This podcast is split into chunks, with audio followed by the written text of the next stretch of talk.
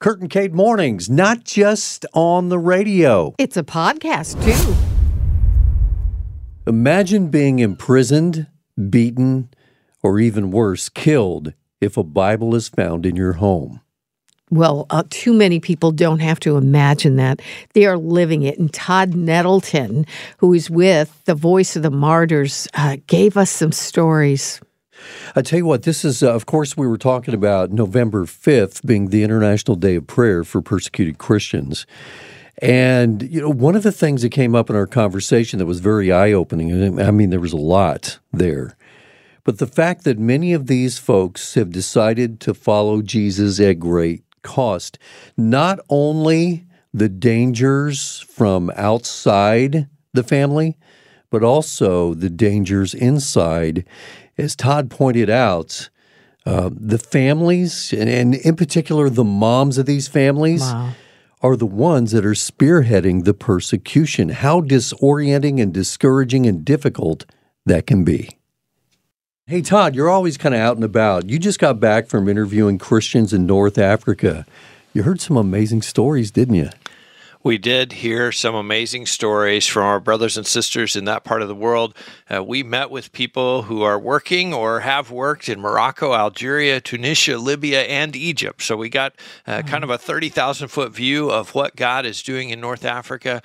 Here's one of the interesting things, the dynamics for Christians in that part of the world. Typically, persecution is driven by their own families. We heard from a pastor who one of the young ladies in his congregation, a college-age young lady, came to faith in Christ, left Islam behind, is following Jesus Christ.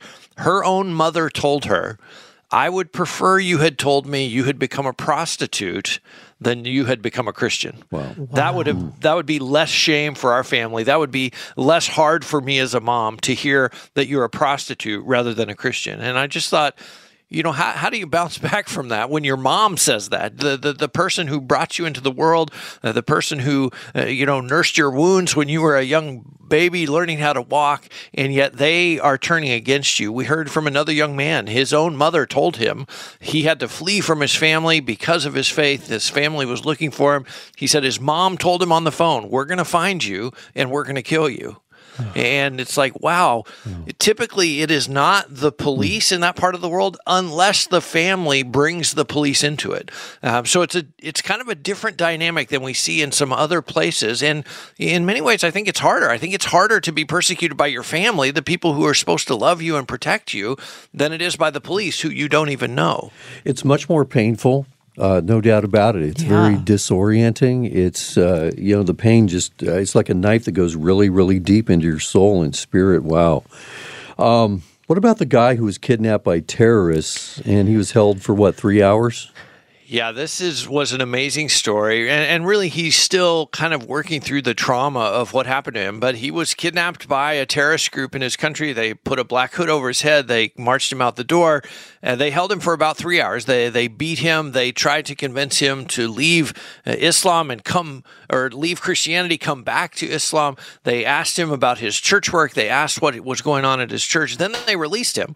Well, you've just been kidnapped by terrorists, what do you do? He went to the police and said, "Hey, I was just kidnapped by terrorists. I want to report a crime."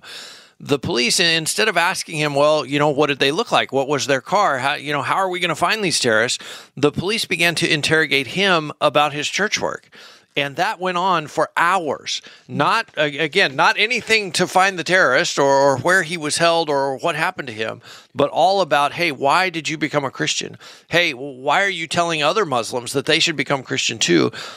Literally, the pressure ratcheted up to the point where this man and his family had to flee from their country and leave because, again, the police, the people who are supposed to investigate crime, were investigating him.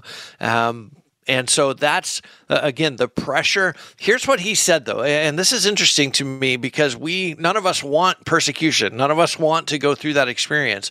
But he said, "I think all Christians need to pass through this kind of situation, like I've just been kidnapped by terrorists, interrogated by the police." He said, "All Christians need to pass through this situation. It will give them more faith and more strength." He said, "Before this happened, I thought I knew God. After this happened, I really know God." Thank you for taking some time to listen to this episode of the Curtain Cape Mornings podcast. We always welcome a review with your thoughts and comments, and please feel free to subscribe and follow us as well. Kind of reminds me of Job chapter 42. You know, after everything that Job went through and then that dialogue with God, and God revealed who he was to him, and Job said, you know, I repent in dust and ashes, basically, and he said, you know, before I heard about you with my ear, but now I see you with my eyes. Amen. And that is the experience of our brothers and sisters that go through these very difficult circumstances, yet they find that God is faithful. They find that he is present with them, even in the darkness, even in the really hard situations. And that's one of the lessons they have to teach us. You know, when we go through hard times, God is with us. God is there present with us. So I love going and getting a chance to meet with brothers and sisters and hear their stories. And I love the opportunity that I get to come back and share some of those stories with people right here in the U.S. Mm-hmm. Yeah, it's hard for us to even imagine some of the situations these people, I mean, they are overcomers from day one. It is so true that they know. And you know, one of the questions I often ask in these conversations is, well, you know, you're a pastor, you're leading Muslims to Christ, but how do you get them ready for persecution? Mm. And one of the conversations we heard on this trip was, that starts even before they come to Christ, even before they're saved. We tell them, hey, this is going to cost you. Like, this is going to be hard. Your family's not going to be happy with you. One of the pastors told us, and oftentimes we mention the family is the driver of persecution. Often that includes being kicked out of the home. One of the pastors told us, though, if the family will allow the new believer to stay, we encourage them to stay with their family. Now, part of that is a cultural thing where once you cut those ties with your family, you don't have educational opportunities, you don't have job opportunities, that really limits your future. But he said the other thing is, we find that if that person stays with their family, usually several months or even many months later, we see members of that family coming to faith as well, because they have seen the difference that Christ has made in their brother, in their father, in their sister.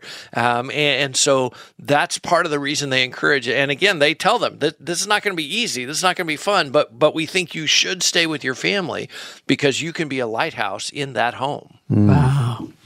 I think about the verse that says, even if your father and mother reject you, the Lord says, I will take you up. I'm going to take care of you. I mean, God's word is not silent about this. And look at Jesus, right? The enemies, your greatest enemies, will be those in your own household. It's not like we enter into this not knowing what the costs could be. And I'm so glad those verses are in the Word, aren't you? I am so glad as well. The other thing that happens in these situations is the body of Christ becomes your family. Yes. My family has rejected me, but now my family is the body of Christ. My family is my church family. And so, and they do that. They literally do that, sometimes to the point of saying, hey, come sleep on my couch. We've got a roof. You can sleep under it because your family has rejected you. And so when they go to church, it's a little different than when we go to church. It is like, hey, I'm going to meet with my family. I'm going to be with my brothers and sisters. And in some cases, that's literally true. That is their family now because their earthly family has rejected them. Sometimes we are so overwhelmed when we think about this topic. We're like, how do I even begin to pray for the persecuted Christians and believers? I feel like it's so general. How can I be specific? Mm-hmm. How do we handle that? Well, you know, as you say, this is such an important day, and our hope is November 5th, and, you know, you're a pastor, you're a church leader, and you say, wow, we've already planned our services for November 5th. Okay.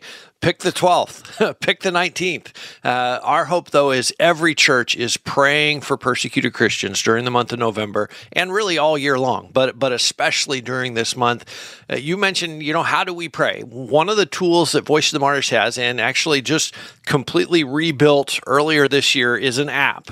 It is called the VOM app. Every single day, it pulls up a specific prayer request for persecuted Christians. So it pulls up a direct request coming from the field, from our brothers and sisters who are persecuted, and you can literally set your phone to remind you. So, hey, every day at 3 o'clock in the afternoon, I'm going to pray for persecuted Christians.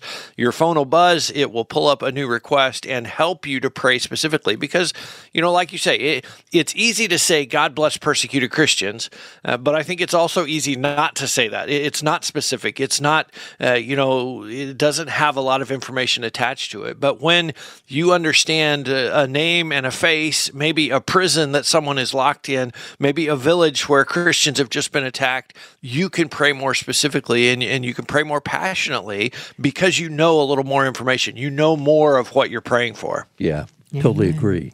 Hey, you guys have a very powerful video on the website. Wow. Yeah, this is a important video, and we do a video every year for the International Day of Prayer.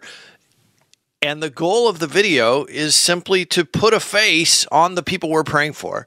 This year, the video focuses on Nepal. It focuses on one of our very young brothers in Christ.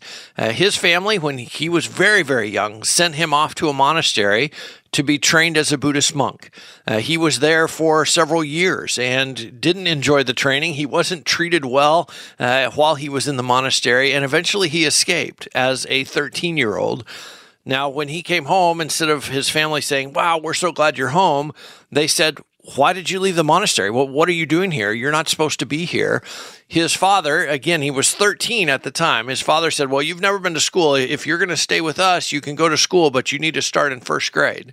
And so sent his 13-year-old son off to first grade. Well, obviously, the other kids are like, what are you doing here? You're too big. You're too old. You shouldn't be here. Shamed this young man as he went to school. But at that school, he met a Christian teacher, someone who reached out to him and loved him and led him to Jesus Christ. His family, again, wasn't very happy about that either, that he was now following Christ. But this video is a really powerful example of what our brothers and sisters in Nepal are facing to help us pray, as we talked about, to be able to pray more knowledgeably, pray more specifically for them. Todd, as always, thanks for being with us. Many blessings to you, my friend. It has been my pleasure. Thanks for having me. Thanks for listening to Curtain Cape Mornings Podcast. Please take a minute to follow, subscribe, and review us. And no matter where in the world you are, you can listen to us live from 6 to 9 a.m. weekdays on the Moody Radio app.